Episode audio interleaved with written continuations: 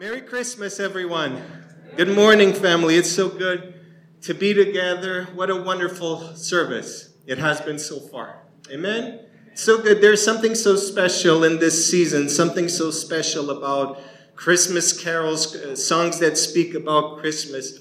Um, when, when Jade was a newborn last year, around August, uh, in order for her to fall asleep, I would sing pretty much any song that would pop in my mind. You, you always end up not remembering any more songs to sing, and from time to time, a Christmas carol would pop in my mind. So I was that guy that was singing Jingle Bells in August just to see my little daughter fall asleep, which is not very normal to sing Christmas carols in August, as it is not been very normal for us to celebrate Christmas in these circumstances. Christmas, it feels, is not going to be a normal Christmas. And for us, and many of us may be struggling with the concept of what this Christmas is going to be like. Can we celebrate Christmas when we are forced to be away from our friends and family because we didn't get to travel? Can we celebrate Christmas when we feel down because of these circumstances and restrictions? Can we celebrate Christmas when our company this year let us go, when a relationship isn't working out in our lives, or just plain because we feel lost? And maybe you're not really feeling like celebrating Christmas in these circumstances that you're living right now. Maybe not the way that Christmas used to be before this time, but I've got news for you. Christmas isn't canceled just because times are hard. Christmas isn't canceled even if we have to change all of our plans. Even if you are in Portugal right now and you feel that you're stuck in Portugal because you feel like you could be somewhere else with family and friends, Christmas isn't canceled. And these days, when you open Netflix, it's definitely a reminder that it's Christmas time. It suggests you every single Christmas movie and TV show that there is. And there was one very interesting one called How the Grinch Stole Christmas. Do you know this story? It's a classical story, it's a children's book, but they've made many movies and cartoons, and it's a really interesting story. I think most of us know the version that Jim Carrey plays, right? It's how many of you have seen the movie or a movie about this story? Okay, I think most of you. But even if you don't know it, major spoiler, I'm sorry, but it's part of my message. So this is a story of how Grinch, this character, invaded the unsuspecting town of Whoville, and he did everything in his power to ruin their Christmas.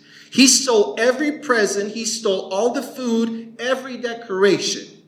But in spite of his best efforts to steal Christmas, when the Who's, the inhabitants of this town, they woke up the next morning, this is what the book says. And every Who down in Whoville, the tall and the small, was singing without any presents at all. He hadn't stopped Christmas from coming. It came. Somehow or other, it came just the same. It came without ribbons. It came without tags. It came without packages, boxes, or bags.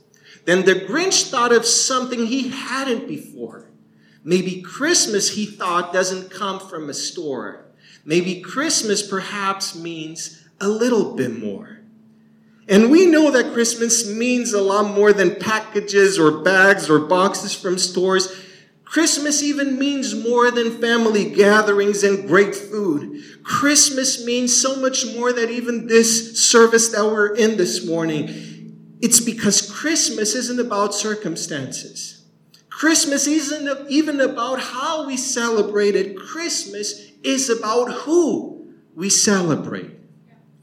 And Luke begins the Christmas story, and you've read this story uh, last Sunday. You've read this story this morning, but let's read it again in Luke chapter 2 when, when Luke tried us uh, and starts by telling us the Christmas story. And this is how he chose to tell us and begin to tell us the Christmas story. It says, In those days, uh, Caesar Augustus issued a decree that a census should be taken off the entire Roman world.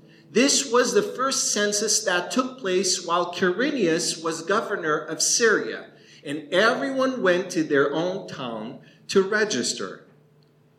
Now, when Luke starts telling us the Christmas story, he doesn't even mention Jesus.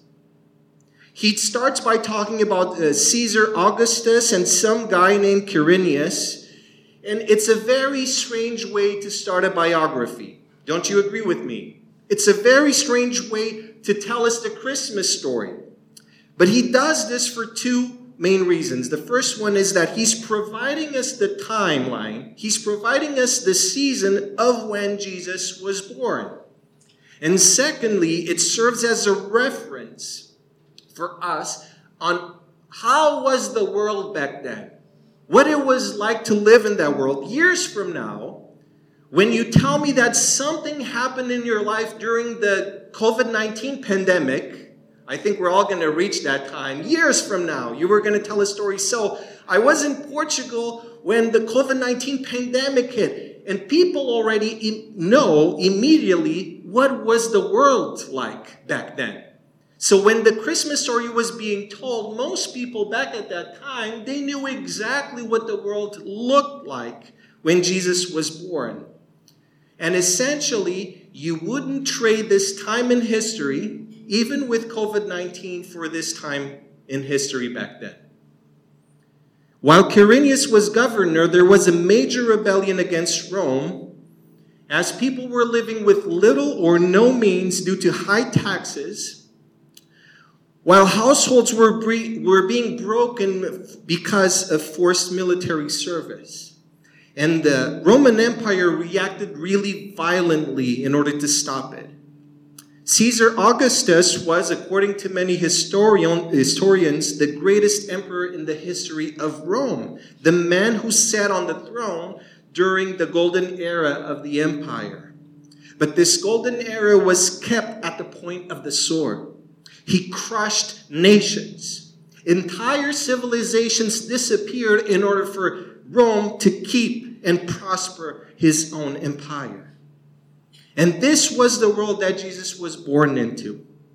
The story of Jesus isn't some cute and perfect story that we tell kids. This was the point that Pedro really made well last, last week. The story of Jesus is the story of a God who loves us so much that he stepped into the real world. He stepped into our world, not a perfect world, not a world that is comfortable, not a world that is cozy. And just this tells us a lot of who Jesus is. This tells us a lot of who God is. Because as we said, Jesus is not just a baby, Jesus is God. So Jesus could have come at any other point in history any other place in time. But Jesus was born in the days when Caesar Augustus ruled Rome and Quirinius was the governor of Syria. Jesus was born into a world that was filled with violence, with warfare, with oppression, injustice. Jesus came into a world that was filled with fear, with chaos and sorrow, despair and grief. Jesus came into a world that was filled with pain, with suffering, with stress, and anxiety. So even though Jesus came 2,000 years ago, he understands very well our hardships. Jesus knows exactly what you and I are going through this Christmas season. Jesus knows what it's like to suffer and to see other people in suffering. Jesus knows what it's like to lose a loved one. Jesus knows what it's like to be hungry and to be alone. Jesus knows what it's like to be hated and persecuted. Jesus knows exactly what you're going through because he went through it too. This Christmas isn't going to be a normal Christmas. But no matter what you're thinking or feeling or going through right now in your life, no matter what the thoughts that are coming out and, and, and popping in your mind, just trying to understand what it's going to happen to your life next year. God understands you. If you're feeling the toll of this pandemic, if you're feeling the toll of the distance between you and your family members, if you're just feeling tired and just running down, if your heart is breaking, know that you can turn to Jesus. Our Savior told us in John 16 33, I have told you this so that you will have peace by being united to me. The world will make you suffer, but be brave. I have defeated the world. And that's the whole reason why Jesus came. If this world is trying to put us down, we have a Savior that defeated the world. Jesus might not take away all the problems of the real world, but He stepped into it just like you and me. Gabby, last night she was showing me a video uh, of a man that saved another man as he dove into the river here in Lisbon. And that's and that came into my mind, and that's the exact image. So many people were filming this man drowning. So many people were just watching and seeing the, the most terrible thing happen to this man, but only one man decided to take off his clothes and dive into that really cold river because that is what it took to save this man's life. And this is exactly what Jesus did for you and me. He came into this world, this real world, the world of hurt, so that we, you and I, we can face it with joy, with peace and love, because we have a Savior that defeated the world. And Christmas continues to be Christmas because of something, this something that happened 2,000 years ago in a really small town called Bethlehem. An event that was witnessed not just by human beings, but also by angelic beings. And as we uh, heard last week, we're going to listen again this week. So let's read together Luke 2, verses 10 to 14. I'm going to ask Gabby to read. Don't be afraid. I bring you good news that will bring great joy to all people. The Savior, yes, the Messiah, the Lord, has been born today in Bethlehem, the city of David. And you will recognize him by this sign. You will find a baby wrapped snugly in strips of cloth, lying in a manger. Suddenly, the angel was joined by a vast host of others, the armies of heaven, praising God and saying, Glory to God in the, high, in the highest heaven, and peace on earth to those with whom God is pleased. So, this story takes this very supernatural take. All of a sudden, we get this picture and a clear idea that is announced from heaven that this baby is the everlasting Lord. He is not a mere earthly king. He is the incarnate, eternal God and creator of the whole universe. He was born of a virgin God Himself incarnated as man, and as the Bible calls Him Emmanuel, God is with us. So the Bible leaves no gaps for us to question who this baby actually was. Now, Christmas allows us to feel very familiar with this story, but the fact that God Himself was veiled in flesh is still pretty much mind blowing. It sounds too crazy for someone in their right mind to believe that the God creator of the universe came as a baby 2,000 years ago. Many people even put this in the same field as believing in Santa Claus. So, why do we believe in this? Why do Christians believe in this? We weren't even there to hear the angels sing. Maybe we would believe if we had seen. We believe in this, as Gabby just mentioned, because this baby grew. This baby lived. This baby loved. And he taught. And he healed. And he changed the world. This baby and this man was hated, he was persecuted, he was tortured, and he was put to die on the cross, but he rose again from the dead, and he lives forevermore, and he promised to get us back. That is why we believe. We don't believe in just a picture of a baby. We believe in the redeeming Savior of the whole world that came in order to give his life to save us. Because now you and I, we understand that is what it took to save me. This is what it took to save your soul. And that is why this story matters. This is why this story is still the most important story that was ever told. And we respond to this story. We choose to respond to this story with faith because we recognize that we need a Savior. We recognize that we can't do life on our own. We need God. We need love and we need mercy and we need peace and we need forgiveness and we need joy. And this is what Jesus and no one else can bring to our hearts this Christmas. If you recognize this morning that you need a Savior, that you need help, it's Him. It's Jesus. And I love that in this passage that we just read, the angels start. What what's so many strange ways to tell this Christmas story. Every time something begins, it feels like, why does it begin that way? The angels begin by saying, Don't be afraid. Surrounded by so many unknowns, God wants us to have a no fear Christmas. Can you say no fear? Can you say it again? No fear? no fear? God wants us to have a no fear Christmas. The Bible tells us, do not be afraid over 150 times. 2 Timothy 1 says that God didn't create us to have fear, but to have love and strength and self control. Fear is not your lifelong companion. Love is your lifelong companion. Strength is your lifelong companion. Self control is your lifelong companion because Jesus is and wants to be your lifelong companion. God created you to live with peace. And the reason is this don't be afraid. I bring you good news that will bring great joy to all people. Joy is the feeling of being set free from a fear. Maybe you have experienced it when you were able to get inside an airplane and travel for the first time.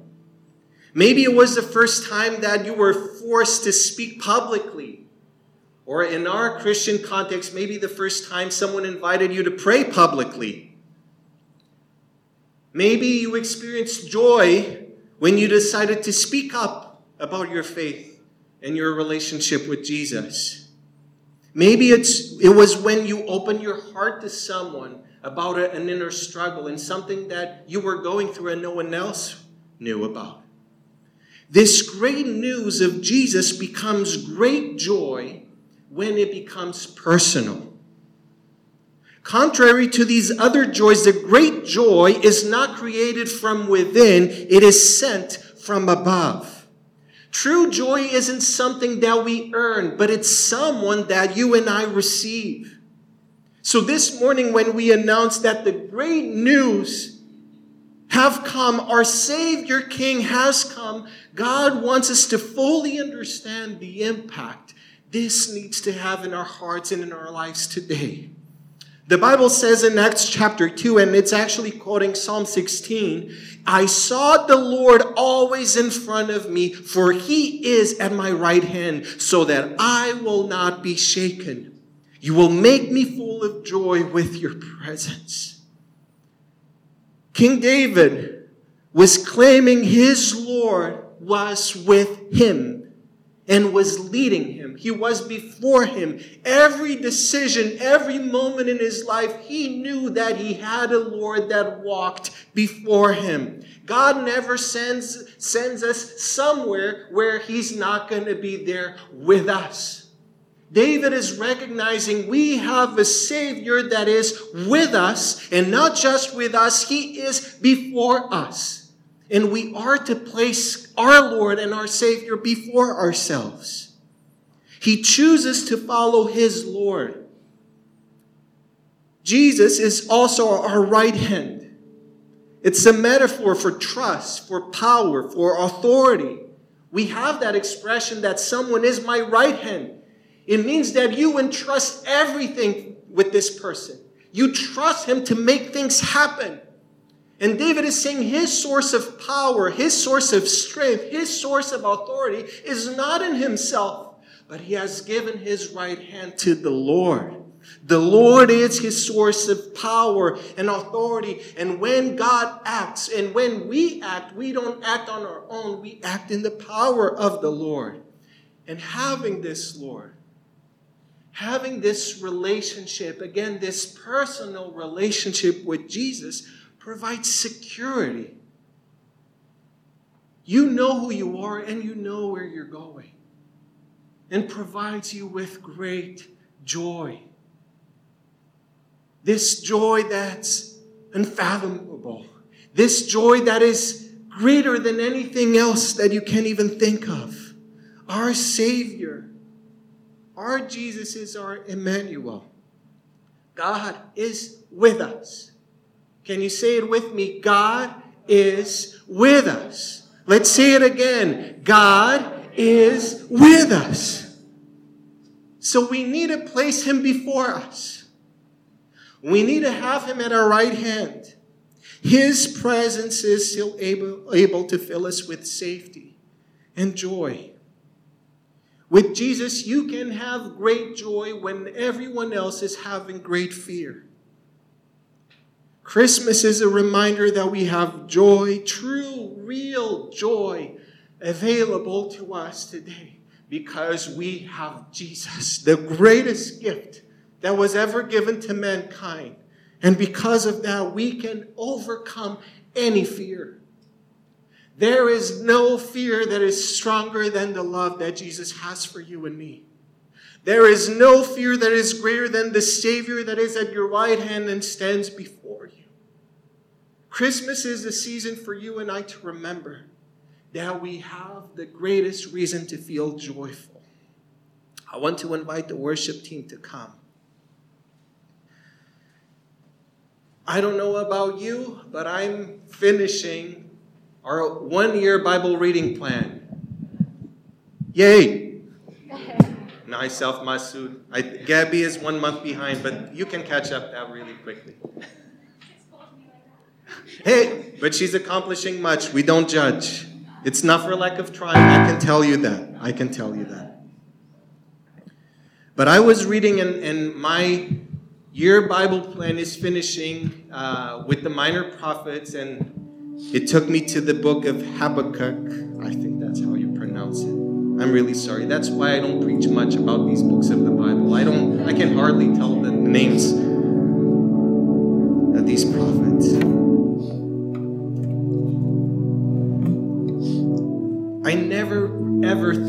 I was going to preach about Christmas using this passage. But I feel challenged by God to look at this passage as the reason why I celebrate Him during Christmas. The Bible says fig trees may not grow figs, and there may be no grapes on the vines. There may be no olives growing and no food growing in the fields. There may be no sheep in the pens and no cattle in the barns. But I will still be glad in the Lord. I will still rejoice in God, my Savior.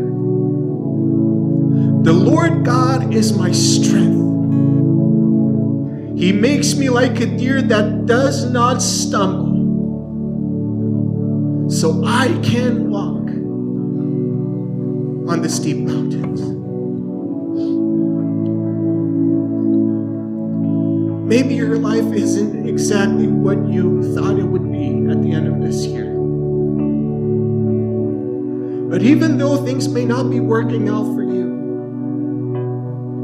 maybe you cannot find many reasons to feel joyful.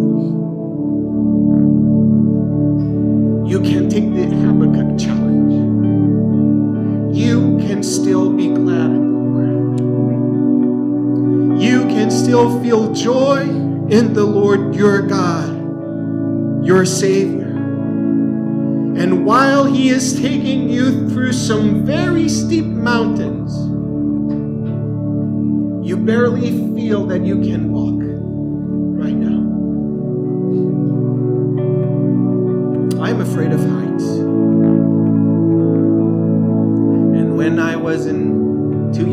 when Gabby and I went to South Africa, we had to turn back because of my fear of heights. We were going to such a pretty mountaintop, see a view that was priceless, but when you're fearful, you can't go. You freeze, you stop. And maybe that, that's exactly how you feel this year was for you. Feel that you're walking in very steep mountains and you feel that you can fall at any time. Remember that God is watching your every step. God is with you. You have a Savior that is your Emmanuel. And when He is the Savior of your heart, the Savior of your life, you will not stumble. Will not stumble. It may look like it, it may feel like it, you may even fall, but the Lord is the one that will take you higher and higher. The Bible says that our Lord takes us from glory to glory. Just because you feel like you're falling, it doesn't mean that it's the end of the story. God is the Redeemer of your life. God is the Savior that you and I. Let's stand together and let's pray this morning. And if this message, something that was spoken this morning, you feel it was exactly for you, may you take this in your heart and declare it this morning before the Lord Lord, you are my Savior. You are my Redeemer. And even though I do not know what's going to happen this year or next year, even though I feel that I'm pretty much falling all the time, I feel that everything seems out of control in my life. Lord, you are my Redeemer. You are my King. I want to place you before me. I want to place you at my right hand. I believe that you are capable of saving me. Honor Jesus this morning. Honor your Lord and Savior that came into your life, into your situation, into your real world to save you. And He's still capable of saving us. Dear God, we are so glad to be in your presence, so glad to celebrate the good news of our Savior King. A baby that was born 2,000 years ago to be the Savior of the world. A life that was so fragile, so precious, that endured some of the hardest struggles in life, even the cross. But Lord, you stepped into this world to save us. You are still the Savior of this world. You are still the Savior of our lives. And Lord, as much as we look around us and we see so much sorrow and destruction and unknowns, so many things that seem out of control, Remind us that we are serving a Lord that, a Lord that is still the King of the universe. Remind us that we serve a Lord that is powerful to save us. Remind us that we do not have reason to fear because you are with us. And Lord, if there is fear in our hearts this morning, if there's anxiety in our lives this morning, if there's sadness and sorrow in us, Lord, may we trade it for the joy that comes from being united with you.